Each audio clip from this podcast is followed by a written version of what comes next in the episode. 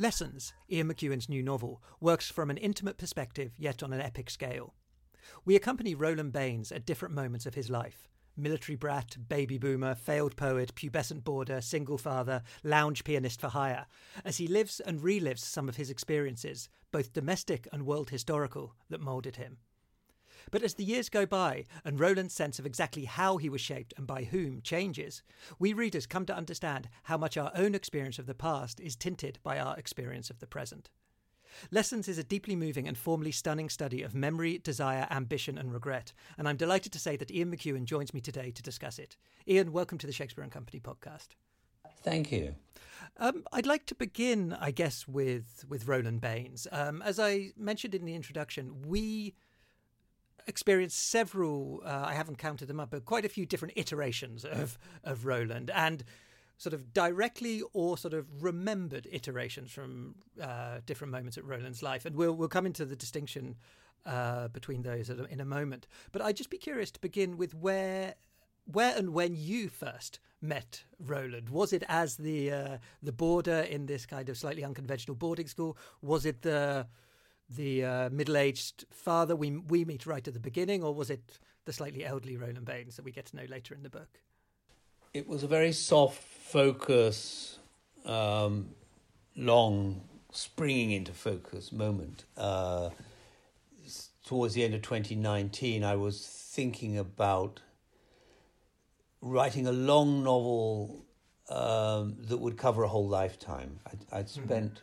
A great deal of my writing life thinking and about character and thinking about the ways one can present character and the extent to which modernism had somewhat interrupted the great 19th century discoveries of how to render mm. character and how postmodernism everything has changed but yet still we want to continue something of that tradition mm. um, and i thought also i'd be using a, a chunk of autobiographical detail in this and merging it with uh, with it, fiction, with entire invention.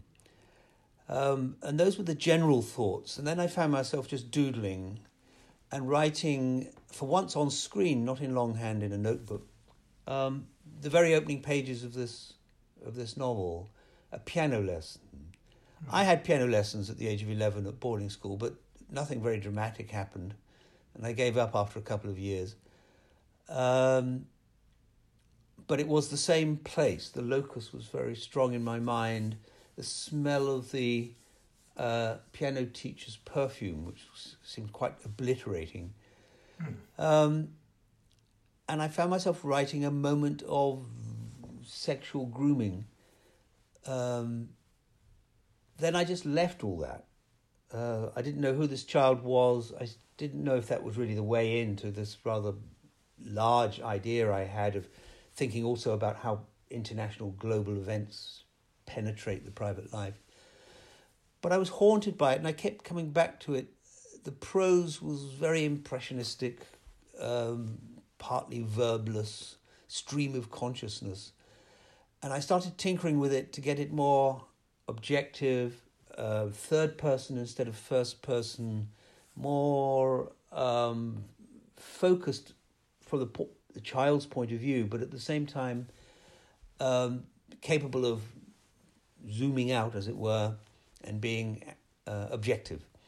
And it's at that point that Roland Baines sprang into life. As soon as I moved from the first, the first to the third person, he began to appear before me, and that's why the opening brings us back to Roland Baines' midlife, 1986.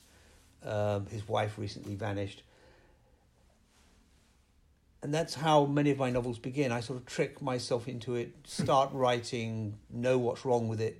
In knowing what's wrong, I find out what I think is right.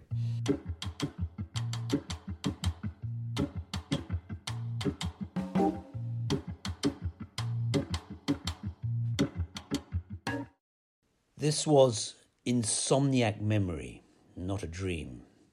It was the piano lesson again. An orange tiled floor, one high window, a new upright in a bare room close to the sick bay. He was 11 years old, attempting what others might know as Bach's first prelude from Book One of the Well Tempered Clavier, simplified version, but he knew nothing of that. He didn't wonder whether it was famous or obscure. It had no when or where. He could not conceive that someone had once troubled to write it. The music was simply here, a school thing, or dark like a pine forest in winter, exclusive to him, his private labyrinth of cold sorrow. It would never let him leave. The teacher sat close by him on the long stool, round faced, erect, perfumed, strict. Her beauty lay concealed behind her manner. She never scowled or smiled. Some boys said she was mad, but he doubted that. He made a mistake in the same place, the one he always made, and she leaned closer to show him. Her arm was firm and warm against his shoulder. Her hands, her painted nails, were right above his lap. He felt a terrible tingling, draining his attention. Listen, it's an easy, rippling sound. But as she played, he heard no easy rippling. Her perfume overwhelmed his senses and deafened him. It was a rounded, cloying scent, like a hard object, a smooth river stone pushing in on his thoughts. Three years later, he learned it was rosewater. Try again? She said it on a rising note of warning. She was musical, he was not. He knew that her mind was elsewhere and that he bored her with his insignificance, another inky boy in a boarding school. His fingers were pressing down on the tuneless keys. He could see the bad place on the page before he reached it. It was happening before it happened. The mistake was coming towards him, arms outstretched like a mother ready to scoop him up. Always the same mistake, coming to collect him without the promise of a kiss. And so it happened. His thumb had its own life. Together they listened to the bad note fade into the hissing silence. Sorry, he whispered to himself. Her displeasure came as a quick exhalation through her nostrils, a reverse sniff he had heard before. Her fingers found his inside leg just at the hem of his grey shorts and pinched him hard. That night there would be a tiny bruise. Her touch was cool as her hand moved up under his shorts to where the elastic of his pants met his skin. He scrambled off the stool and stood flushed. Sit down. You'll start again. Her sternness wiped away what had just happened. It was gone, and he already doubted his memory of it. He hesitated before yet another of those blinding encounters with the ways of adults. They never told you what they knew. They concealed from you the boundaries of your own ignorance. What happened, whatever it was, must be his fault, and disobedience was against his nature. So he sat, lifted his head to the sullen column of treble clefs where they hung on the page, and he set off again, even more unsteadily than before. There could be no rippling, not in this forest. Too soon he was nearing that same bad place. Disaster was certain, and knowing that confirmed it as his idiot thumb went down when it should have stayed still. He stopped the lingering discord sounded like his name spoken out loud. She took his chin between knuckle and thumb and turned his face towards hers. Even her breath was scented. Without shifting her eyes from his, she reached for the twelve inch ruler from the piano lid. He was not going to let her smack him, but as he slid from the stool, he didn't see what was coming. She caught him on his knee with the edge, not the flat, and it stung. He moved a step back. You'll do as you're told and sit down. His leg was burning, but he wouldn't put his hand to it, not yet. He took a last look at her, at her beauty, her tight, high necked, pearl buttoned blouse, at the fan diagonal creases in the fabric formed by her breasts below her correct and steady gaze. There was something I thought interesting about the. Uh the fact that the first, I guess, substantial period of time we spend with Roland Baines is in this kind of midlife moment. So the uh, the the span of the book is from you know Roland as quite a young boy to uh, a man, it's a, not, not, I wouldn't say a very elderly man, but start, starting to become uh, as old as me, man. in fact. Yeah. Uh, and um, and I think there's something about that um, that moment, that midway moment, and maybe it's because that's roughly where I am at the moment that it resonated with me. Maybe it's also similar to to Roland. I have a young, very young child, and but I think even though that's quite a dramatic moment for Roland, as you say, his wife has vanished. There does also seem to be something sort of a natural tipping point at around, uh, let's say, in your late 30s, early 40s, when your mind seems to be directed both forwards towards the end of your life, perhaps because that's when your your parents have begun a certain descent, but also back to the beginning of life because the experience of having and raising children suddenly makes a lot of memories resurface. I think that's absolutely right. Um, Adam is 38 when this novel opens, but he's also well in the very first sentences he's he's 11. I think um, mid to late 30s is a hinge point. It is the time when we've gathered enough adult life for it to be really long, to have friends and to lose friends even through illness and death. Uh, and to start that long backward glance by which we start to think objectively about our childhoods, our parents, our uh, teen years, our transition from adolescent to early adulthood, all those all those things sort of start to come into focus. And I noticed when I was that age how often I found myself in conversations with friends and lovers about uh, about those origins, about those beginnings, how we become what we are, and then behind that question is how much control we had over it. Did we just simply were we simply just objects in in almost as if in in someone else's imagining? Did we just slide from school to an apprenticeship or to university? Did we really choose our mates, our friends? our spouses. Um, so yes, it is, as you say, it is a hinge point. And at that point, uh, a crucial moment for Roland, his wife has left a note on the piano, on the, uh, oh, sorry, on the pillow uh, of their shared bed to say um, that she loves him, but this is the wrong life. And she does not leave any other explanation. So um, Roland's sort of hanging over an abyss in a way. He doesn't know where his life is going, and he's left with a seven month old baby.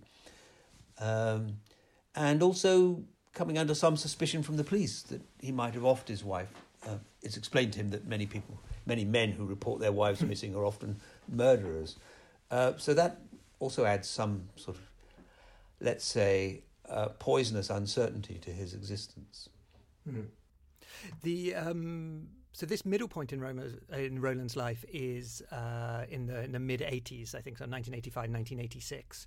Um, and as you said um, a moment ago, that Roland is more or less an exact contemporary um, of, of, of, yours, and I was I was wondering as I as I read it whether that was almost sort of a necessity for you as a writer, because Roland is so tied into to the events of the day, not in a sort of you know there's there's not a very sort of particularly obvious way that sort of a world historical event will have an impact on his life, although there are one or two moments when, of course, when when they do.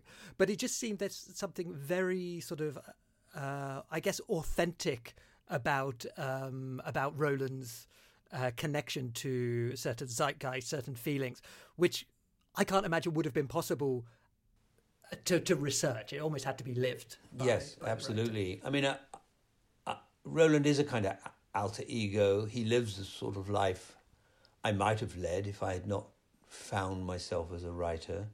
I was very determined at the beginning of um, my 20s that, that I didn't want a job. I wanted to be free. So I probably would have just hung on in the margins in the way that Roland does.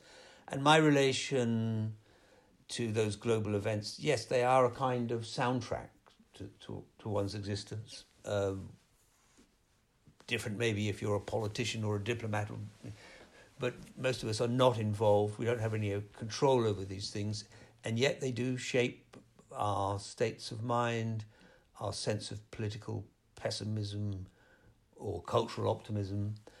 Um, and I let Roland really just, as you, as you suggest, um, take in these events. I mean, 1986 is the year. It's also the year of Chernobyl. Um, mm-hmm. it does have immediate effect on him because he's got a seven-month-old baby. Uh, he's worried about the cloud of radioactive dust that is heading towards Britain. He's in a weird state of mind, a panicked state of mind, really. Um, and he starts taking precautions and sealing his house up, even when the cloud is actually heading towards Wales and northwest Scotland and misses London altogether. Uh, Roland really is, um, for me, a, a kind of everyman in the sense of that powerlessness that we all have in relation to the political events around us. He reads the papers um, he knows what's going on. But his relationship to it is rather like uh, Odysseus is, or uh, Aeneas in, in the Aeneid. Um, the, the politicians, Gorbachev, Kennedy, whoever, are like Greek gods, all too human, all too flawed, feet of clay, um, and yet managing, in some cases life and death for millions of people. Um, so yes, he he becomes my vehicle for examining the extent to which um, global events intrude on the private life, and nothing intrudes more savagely um, than a war. Mm. And so the Second World War and the effect that has on his parents is also one of the longest shadows uh, cast uh, throughout the novel. Mm-hmm. I'd like to come back to, to that point in a moment, actually, about him being essentially a sort of, for want of a better term, a sort of a baby boom baby. Um, but just, just staying with this um, idea of sort of following historical events for the moment, there's there's one point, um, and I don't think this is giving too much away when um, uh, Roland's father dies, and you write that he could have tried for an association between the demise of a Tory administration and his father's death, but it wouldn't fit. Uh, and that just made me made me wonder, as a as a novelist, did you have to sort of practice a certain restraint to make it not fit too well, and not to sort of tack too closely to the uh, the ups and downs of history? Uh, not only does it not fit, sometimes there is a great collision uh, and distinction between what's happening in the private life and what's happening in the world beyond. And um, I think many of us experience that right now. Uh, we have to compartmentalize. Roland feels great foreboding, uh, particularly about the climate emergency, and yet also at the same time enormous happiness to become a grandfather towards the end of his life. Um, after a lockdown, um, sitting with his daughter in law and son and the children upstairs asleep. And they've just been talking about climate change, uh, and his son works at a um, climate change institute in Berlin. And that disjunction between mm. the pleasure one might find in friends or in a lover or a spouse or children, and the sense too that the future is so uncertain, so shifting, so unreliable. Um, and it's something I've talked about with my sons and, and daughters in law, in fact, just last week when they were all here. Um, that collision, and you mm-hmm. cannot mm-hmm. marry them. How do you marry the sense of delight in a, in a child and foreboding about what kind of world it's going to grow up in? And we tend to put them in different boxes. I mean, I mm-hmm. think humankind is very good at these compartmentalizations. Yeah, yeah, yeah. And you put me in mind of uh, of course, the pandemic and lockdowns, which of course feature um, towards the the end of the book, and just that very word, actually, lockdown, which we all at a certain moment used as if it was a communal experience, but then slowly, as we began to understand how other people were living their own lockdowns, realized actually that it was sort of such a, a placeholder, kind of empty word for s- such a wide gamut of uh, experiences, some very positive, some incredibly negative. Well, there is a double side for myself and for all other writers. Was I mean, lockdown is what we dream of, um, mm-hmm. or what we do anyway. uh, and to have an empty diary with no airports, no security checks, um, no travelling to fulfil promises rashly made 18 months ago was an extraordinary opportunity. Um, and we see it now in the in the extraordinary glut of novels and non-fiction books that are appearing on publishers' lists. Um, we all got stuck down into it. But yes, uh, it was a curious um, mix of sensing that uniquely the whole planet was doing the same thing, locking down, and yet uh, in our togetherness we were entirely alone with whoever we were bubbled up with, or whoever you know, or, or just really um, on our own. Mm. So, um, it. I never. I mean, I started writing this novel at, at uh, in late twenty nineteen, um, and we we locked down. Actually, our household locked down a month before the government did, but. Um, in February of 2020, the national lockdown began here in March. Um, and it seemed to me, on the aesthetic corner of my life, the writing side, an extraordinary opportunity to, mm-hmm. to be 10, 12 hours a day, seven days a week, totally immersed uh, and never having to break off. And it also, I knew then that it was too large and too shared. I mean, if I was thinking about global events that penetrate the the uh, private life, then uh, apart from a war, I think uh, the pandemic was the um, supreme example. People yeah. forced apart, families forced apart, friendships conducted only by phone or video. Um, yeah, it was a, a really. Uh, it just fell into the pattern of this novel in ways that I could never have anticipated. Mm-hmm. It's um, in the of course in the early days of the pandemic there was a lot of sort of uh, rhetoric around sort of beating the pandemic in a similar way to the rhetoric that was used during wartime. Um, but you mentioned earlier that Roland was born, so he's a, sort of a post-war baby, just, um, and he's so part of that generation which grew up essentially in the shadow of their um, of their of their father's actions, I guess, and also probably their grandfather's actions, of course, because their grandfathers would have likely served in the in the First World War. And it's interesting because I recently spoke to A.M. Homes about her new novel, which of course takes place in the in the United States, and the protagonist of that is a man of a similar generation as well. And just reading the two in parallel, it struck me that as much as there's a certain, we spoke about the commonality of the the hinge moment at the age of forty, it also struck me there's something very particular about this generation um, that was perhaps, in a, in a sense, suffered from not being so sort of explicitly tested in the way that um, that their parents' generation were, and I guess it's something which particularly impacts on on men. No, I, I, I think it's it, the difference between the two generations, my generation and my parents' generation, uh, was very, very sharp indeed.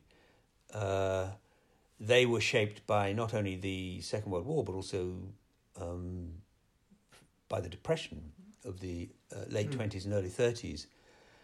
Um, and my parents coming from fairly impoverished um, working class homes, and, and both of them left school at 14, were really uh, victims of events. I mean, mm-hmm. um, and as for myself growing up, well, heightened by the fact that I was the son of a, a soldier and, uh, who went on being a soldier and became an army officer, rose through the ranks.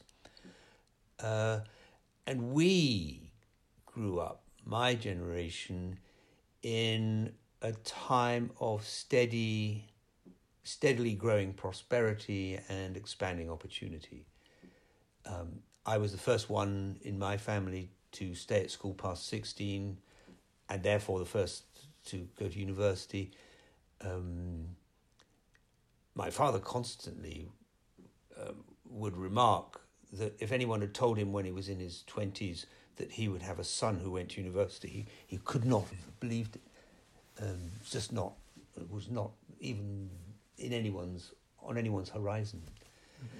So we were left with a kind of guilt that we, growing up in Britain at least, um, and I'm, i think this is true of the United States, did not have to fight um, Nazism, did not have to invade Europe to liberate it from probably one of the most grisly political dispensations that has ever been devised. Uh, and we were careless, I think. Um, you know, I blush to think of how, when we were in our uh, early 20s on various campuses across the West, long haired, barefoot, dope smoking, and somewhat. Um, somewhat sardonic, let's say, about our parents who were polishing their cars on Sundays and mowing their lawns, and but they they had stared into the abyss.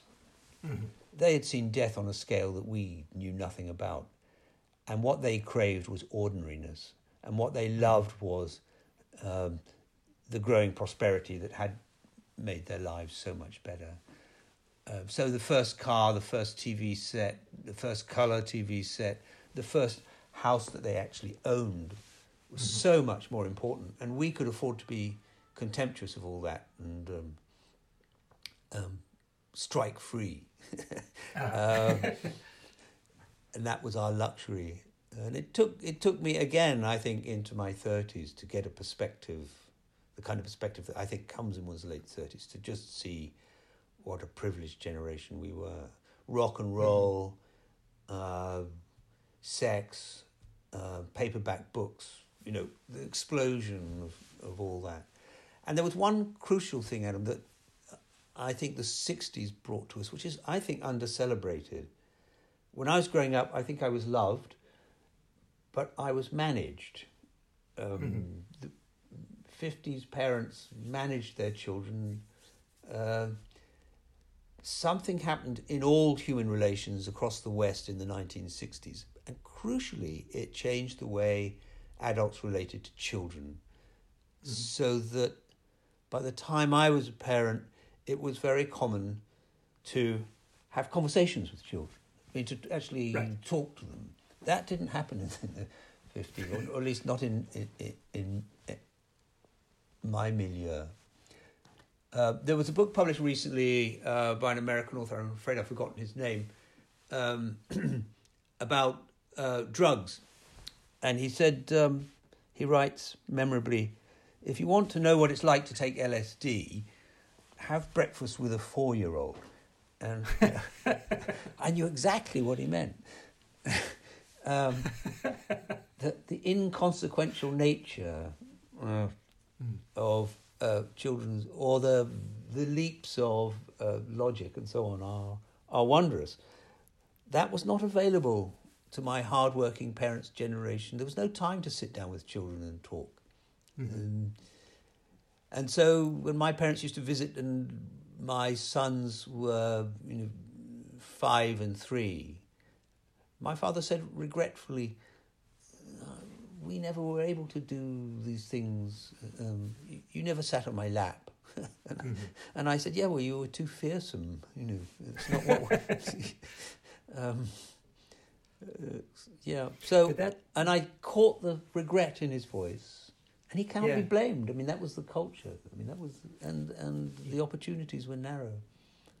You, you touched on something there, which I think is a very important part of lessons. Is that sort of that reevaluation of our attitudes to the the people in our life who who shaped us. Those are often our families, but also perhaps teachers, or um, in the case of in the case of Roland, his wife as well. I think, um, and that's yeah, I think one of the most sort of powerful things about reading the book for me is that we sort of we accompany Roland on that journey. So when he um, visits and revisits at different moments in his life this experience with the the piano teacher, it's almost like there's kind of layers of nuance and reinterpretation, and sometimes kind of quite dramatic shifts in his uh, in his perspective about what happened, which I think is something very natural in life that we that we live. But often I find in in books, maybe because they don't take place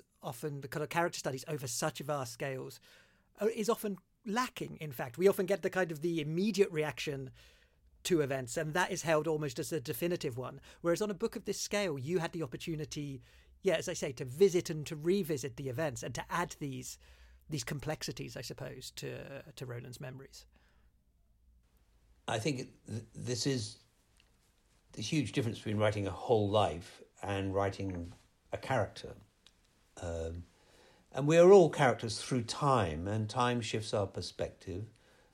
Um, I think the dominant um, motif is forgiveness.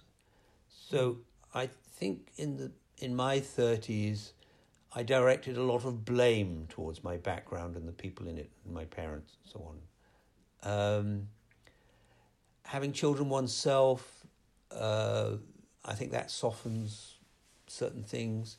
Um, and then getting older, I think as one becomes more generally tolerant of the vast um, mosaic, as it were, of, of, of human nature, mm-hmm. um, one becomes more forgiving or even as darker things might intrude, uh, an understanding comes, um, one's still far more distant and objective from it, even though the memories seem to get more intense. So, the prime example in this novel is that Roland is groomed by his piano teacher at the age of 11 at the age of 14, when he thinks the world is about to end because of the Cuban Missile Crisis and there might be an all out nuclear war, uh, he goes to see her because he does not want to die um, without sexual experience. So he's a, he's a lamb leading himself to the slaughter. He's a self basting turkey in this respect. Uh, and he thinks it's all his choice. But of course, it's mm. not. There's no such thing as a consensual sexual relationship between an adult and a 14 year old, um, that casts a very long shadow, but it requires a whole lifetime for him to come to any kind of understanding of it. And even when he mm. finally, 40 odd years later, goes to see that woman, nothing is particularly resolved. Uh, and that is another sort of leitmotif of the novel is that we we either forget the things that troubled us or we simply add them to our baggage. Uh, it's only in novels or movies sometimes that some great problem in one's life is solved. Very rarely mm. that you just move on or you forget or you just say, well, that's who, that's part of what I am. And, you know, you either deal with it or you don't. But, you know, it doesn't you cannot change the past. So, uh, coming back to our starting point, that point in one's life when one's looking back in one's late 30, mid to late thirties, that's actually only one part of the process. Mm-hmm. That story will change. We write and rewrite our past. Um, yeah, we understand it differently. Uh, and, and as I say, I think we forgive more. Yeah, just on that uh, that subject of writing and and and rewriting our past. Um, so I've read I've read lessons once, and I'd actually it was only really towards the end when I really got a sense of the the formal uh, sort of innovation, if you like, of the book. Like I think it's such a sort of it's such a pleasure to read. It sort of pulls you through.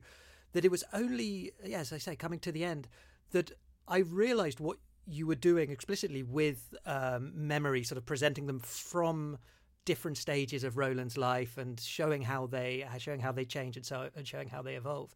And I'm curious from a sort of a uh, the perspective of, of actually writing it and kind of keeping it under control. Was it something that came quite naturally again because it was uh, you were drawing on certain experiences and certain memories uh, from your from your own life, or was it something that you really had to be quite rigorous to remember? Okay, how is Roland approaching this particular event at this period in his life? Did you have sort of quite detailed notes of that uh, of that process? I had a pretty strong sense um, in the early months of writing this that it was going to be a long novel. I've always been skeptical of, of many long novels that they don't earn their keep mm-hmm. um, and they get baggy. Um, so I had to get a very clear notion of structure, of architecture. Mm-hmm. So there are three parts. Uh, in each part, there are four chapters each of those chapters is somewhere between 12 and 15,000 words long, long enough to sort of live inside, as it were, mm-hmm. as a reader. Everything that goes through Roland's life is revisited. He goes to see his piano teacher again. There's an important rendezvous with the wife, his first wife, who runs away. Um, she becomes Europe's greatest novelist he goes to visit her. She's at the end of her life. She's had a leg, a foot amputated. She has distal neuropathy through smoking. Um, he has a crucial argument that turns into a physical fight with a man who's he once used to play rock and roll with, who's now become um, part of a rather corrupt administration in Britain. Uh, and Roland finds himself thrown into a river, um, defeated, as I've, which is a reflection on my own sense of defeat after Brexit, somewhat. but everything, everything, but not not too schematically, but everything gets revisited sooner or later. Uh, the very important woman, the character called Daphne, super competent, wonderful, warm, loving woman that he marries, but only rather late and who gets ill and dies, all that is a thread running through the, the entire novel, as is the life of his child, of his child. Um, he's deeply involved in raising a baby, and he already senses that one of the extraordinary things about parenthood is the long, long letting go. So when you have full charge of a seven month old, you know where he or she is at every second of the day, more or less, and you know what they're doing. And that is a long farewell uh, till mm. you know you might see them every two or three months in the in their forties, and as I say, a brief hug and a chat about politics and a dinner and some wine, and then bye. Um, how you manage that actually is is quite painful and one of the hmm. most under celebrated, painful moments, I think, in the life of all parents is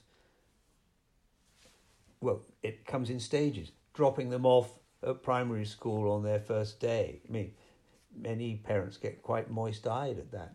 But also, it's when they go off, you know, leave home. Um, they come back, of course, but um, those divisions, that realization that you have depended on them as much as they have depended on you. Um, only um, in a whole life novel can you chart these changes and, and get a sense of what a whole life is like. Um, so for me, it was almost like living a whole life within the space of two or three years to, to mm. write it.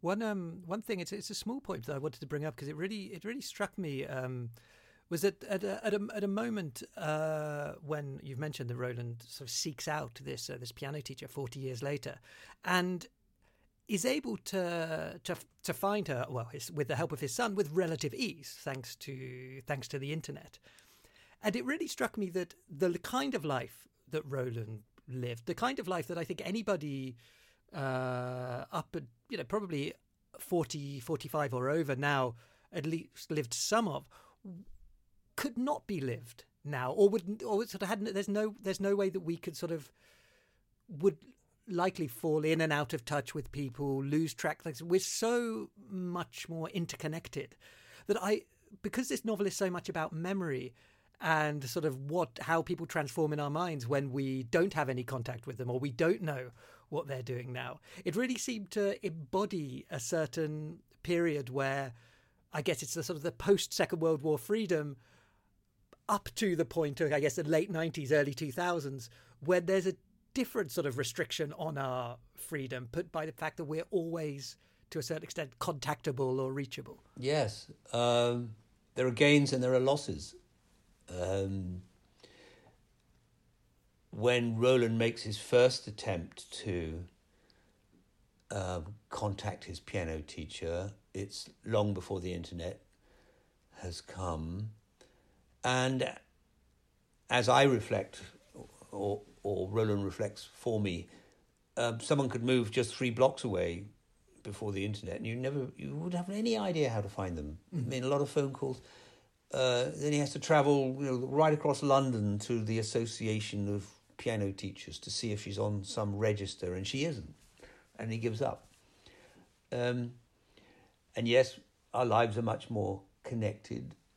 I think that what many of us have lost is the art of solitude. And I think this bears hard upon writers. I mean, sometimes I find myself in a room addressing people at the beginnings of their writing career, and I urge them to try and switch off from from the internet and all its amazing temptations and either just allow themselves the great luxury of thinking without something about to go off in your pocket and any some notification, but just the pleasure of thinking or the pleasure of addressing that thinking into a notebook in longhand without a machine, without a screen that is also a portal to everything that's good and bad in human nature. Um, I mean, one of the great fruits of civilization is solitude not, mm-hmm. I mean, as distinct from loneliness, which is a very different matter. Uh, and the cultivation of it has become a lot more difficult. And I find it in myself. You, you come off a long flight, which is the only occasion really now when we can be alone with our thoughts. Mm. Um, and it is great to be above the cloud, and the drinks trolley has already come, and, and you think you might be looking down on your life, as it were. But anyway, I noticed that when we get to the luggage carousel and there's 20 minutes to wait, everyone is just hungry. for, I've been away for three hours, two hours, 90 minutes. Um, whereas pre internet, 25 minutes at the luggage carousel, you'd have to walk up and down and think. Mm-hmm. I mean, if you're really focused, you might find a seat somewhere and go on reading a novel, but it's sort of difficult. You're all sort of vaguely discombobulated or jet lagged or something. Uh, reading emails or WhatsApps or whatever is so much easier than thinking, so much mm. more tempting. So, yeah. Um, and it, it leaves you also, I think, the um, the, the pre-internet time. You'd be left alone with your thought, but also left alone with your memories as well. Um, and and this was something um, I was thinking about. I was I was really interested to hear you say that it was, you know, to a certain extent, uh, there were certain biographical elements here because one of the feelings uh, I got quite early on in the book, which was sustained for for for large parts of the novel, was a sense that I'd only ever previously got with certain memoir, and memoir that would be sort of might be considered a sort of an exercise in memory, some, something like uh, the writing of uh, Karl Ove Knausgaard, for example, where even though the experience on the page are not your experience, something about the the authenticity of an experience and a memory expressed excavates something from yourself. And I felt that very, very powerfully while reading Lessons, which was a surprise because, as I say, for me, it was a, a, work of fiction, which doesn't generally work in the same way. But I'm curious for you as an exercise in memory. You were sort of, you had one foot in, in both camps in a way. Did it, has the writing of Lessons had an impact on how you look back on your own life? Was there sort of, was it something that you could be comparable to the that sort of excavation of, of memoir writing? I, I think there were for me genuine discoveries along the way in, in, in reflecting um, on on the nature of memory. Um, there, there's a moment in Roland's life. He's living with his parents in North Africa. His father's been posted there to Libya, Tripoli, Libya. Uh, the Suez Crisis, another large political event, occurs.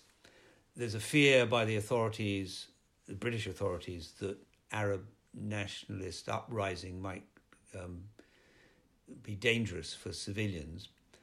Um, this all happened to me, so I make it happen to Roland. Mm. Um, one day, the school bus didn't stop at my house went past it to an army camp. My mother happened to be in England at the time. Um, and we were herded into a very small camp on the edge of a desert. Um, all the soldiers were in combat gear. There were machine gun nests and um, APC, armored personnel carriers, and tanks, and God knows what. Um, my father was in charge of the civilians generally and their security. So he was a distant figure striding uh, around with a very large gun strapped to his waist. And I had the time of my life, running free with friends.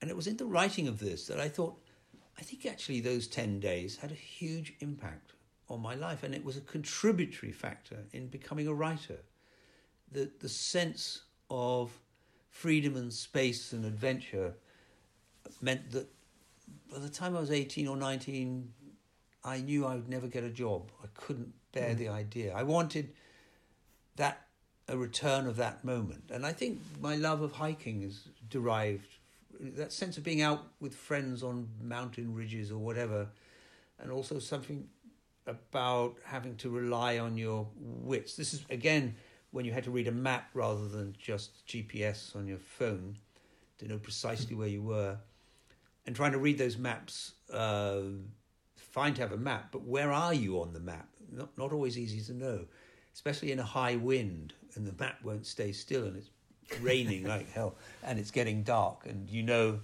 that if you don't find the refuge, you're you're going to spend a very bad night. All of that. So that wasn't one of the I, just one instance of the discovery I made about about myself by having to live by giving certain key moments of my own life to Roland to discover certain things about the choices I made that I wasn't aware of or wasn't aware of the mm-hmm. driving force behind them. Mm-hmm. More crucially, um, I understood something about my parents.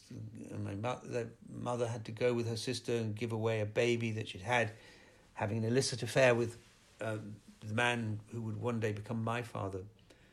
Uh, the extent of the sadness that cast over her life. Mm. I I might have known that, but I didn't really feel it till I had to write it. Mm. Um, just how profound that sorrow was. What a tragedy it was for her. Um, and as I say, uh, um, in the novel, uh, Roland ha- is looking at a photograph and it's got his mother in 1940, that's eight years before he's born. On either side of her are her two children, my half brother and half sister. And this is a woman with a level gaze, a very pretty young woman, confident, um, looking straight into the camera lens with a half smile and that's a woman I never knew because the woman I knew hmm. had given away a child and was racked by guilt about it. Um, again, um, that was something that writing the novel made me f- feel from the inside the, mm-hmm. the nature of my own relationship with my mother. Yeah. There's so much more I would like to talk about, but we, we don't have a great deal of time. And I would like to just come back to this idea connected to what you just said about. Um, I guess I guess it is about feeling. It's a subject of music, so this is sort of this is a constant um, refrain, I guess, throughout the book. The uh, of course you have the piano lessons, but you also have um, sort of Roland's uh, interest and passion for jazz. Um, there's also I'm, I don't, I'm going to talk around it because I I almost never shed tears at novels, and yet there's one moment, and I'm going. I, you'll know what I'm talking about when I say uh, there's a moment where he's playing in the hotel later on, and there are some people in the audience that. Uh, that he he, he rediscovers um, that really uh, partly you know in large part obviously because of the book but also because of the the resonance of the song and I, I listened to um, because I don't have any background in classical music, I listened to some of the uh, music that Roland and uh, his piano teacher were playing together to, uh, to to help me kind of get a sense of um, of the feelings it might be. Um, it might be. Oh, you uh, listen to those those Mozart piano duets, four handers. Yes. Yes. Yes, they're wonderful. Uh, that's a wonder of um, of Spotify these days. That they're very uh, they're very accessible. But um, but I'm just curious to hear from you about the sort of the importance of the specific pieces of music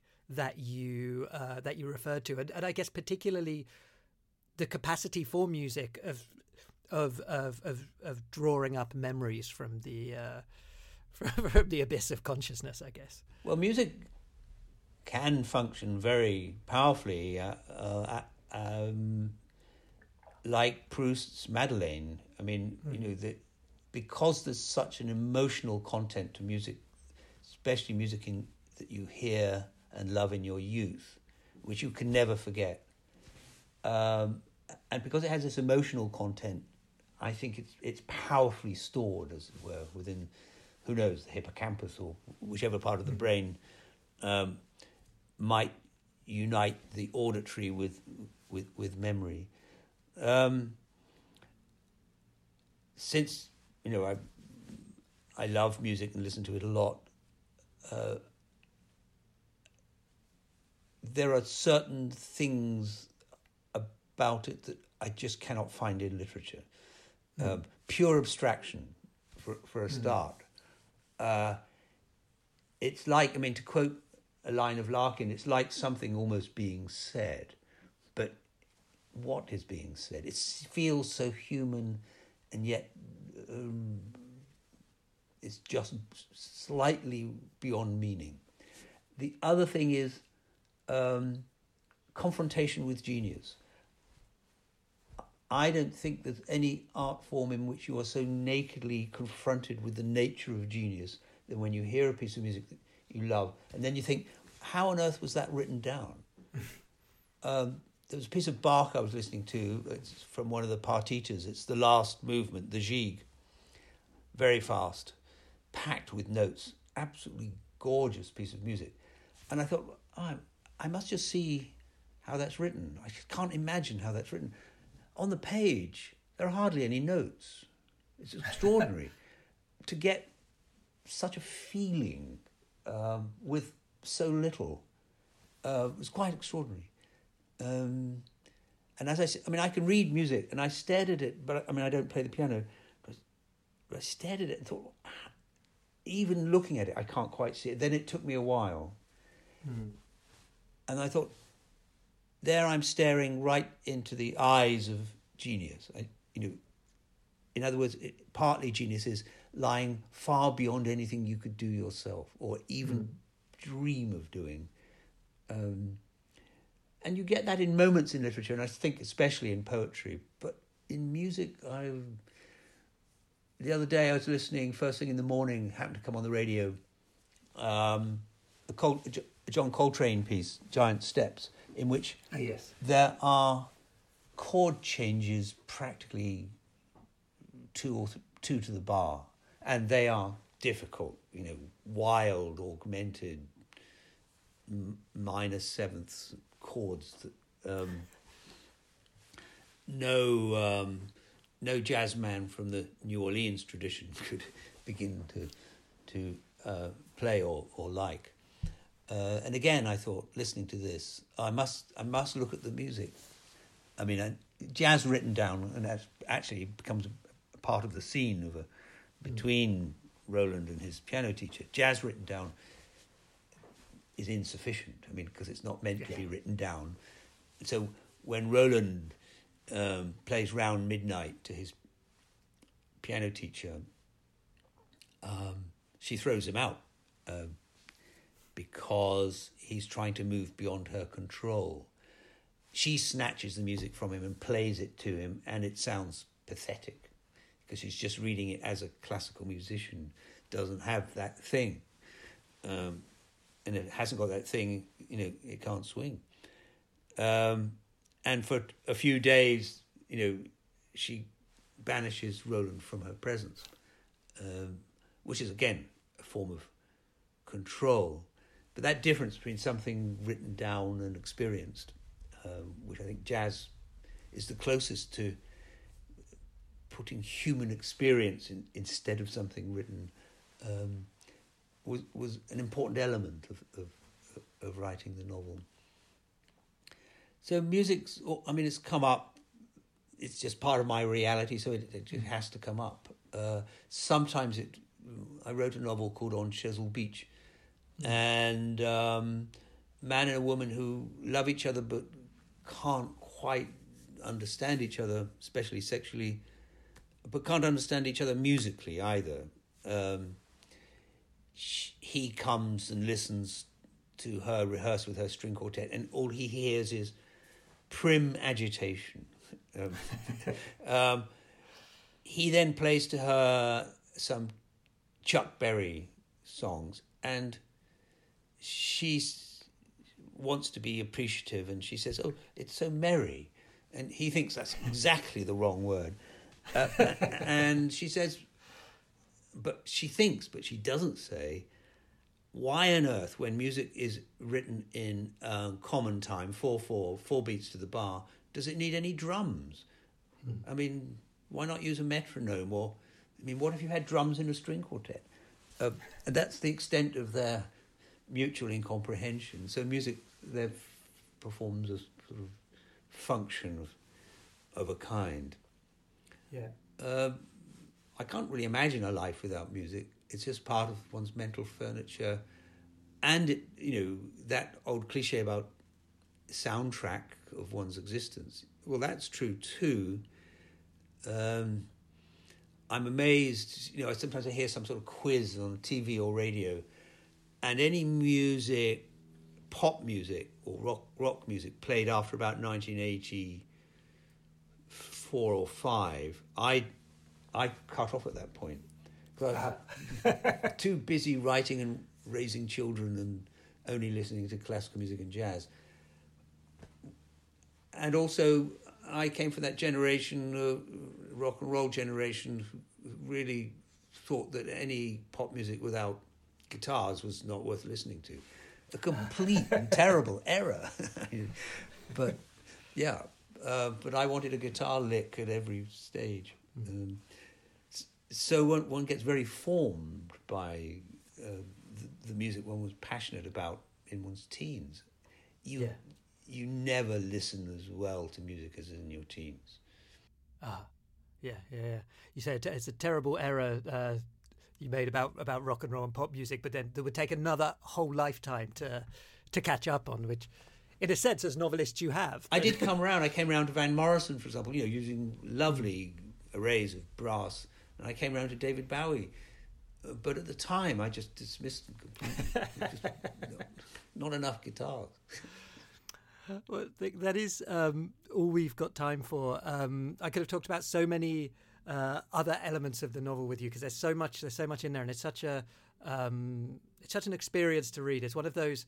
It's one of those books. I read it over. I think it was over four days, which for a novel of oh, that's nice. size yeah. is is quite quick. But you feel like your your sort of the, the days expanded into a uh, into a, into an, into an, into another life, I suppose. Um, of course, Lessons is available from uh, Shakespeare and Company, from our bricks and mortar store, and from our uh, online uh, online website. It's also available from your local independent bookstore, um, wherever you may be based. Uh, Ian McEwan, all that remains for me to say is thank you so much for joining us today. Well, thank you very much for having me on and reading so intensely. thank you for listening to the Shakespeare and Company podcast. If you've enjoyed this conversation, it would be great if you could help us spread the word by reviewing or rating us in your favourite app, or just by sending the link to your friends. And don't forget, if you'd like even more from Shakespeare and Company, you can subscribe now through Apple Podcasts or Patreon for just €3 Euro a month. Links to both are available in the show notes to this episode. Production of this podcast is all done in house here at Shakespeare and Company Paris. All music is by Alex Fryman, whose album, Play It Gentle, is available to buy or stream wherever you listen. We'll be back soon. Until then, take care and thanks again for listening.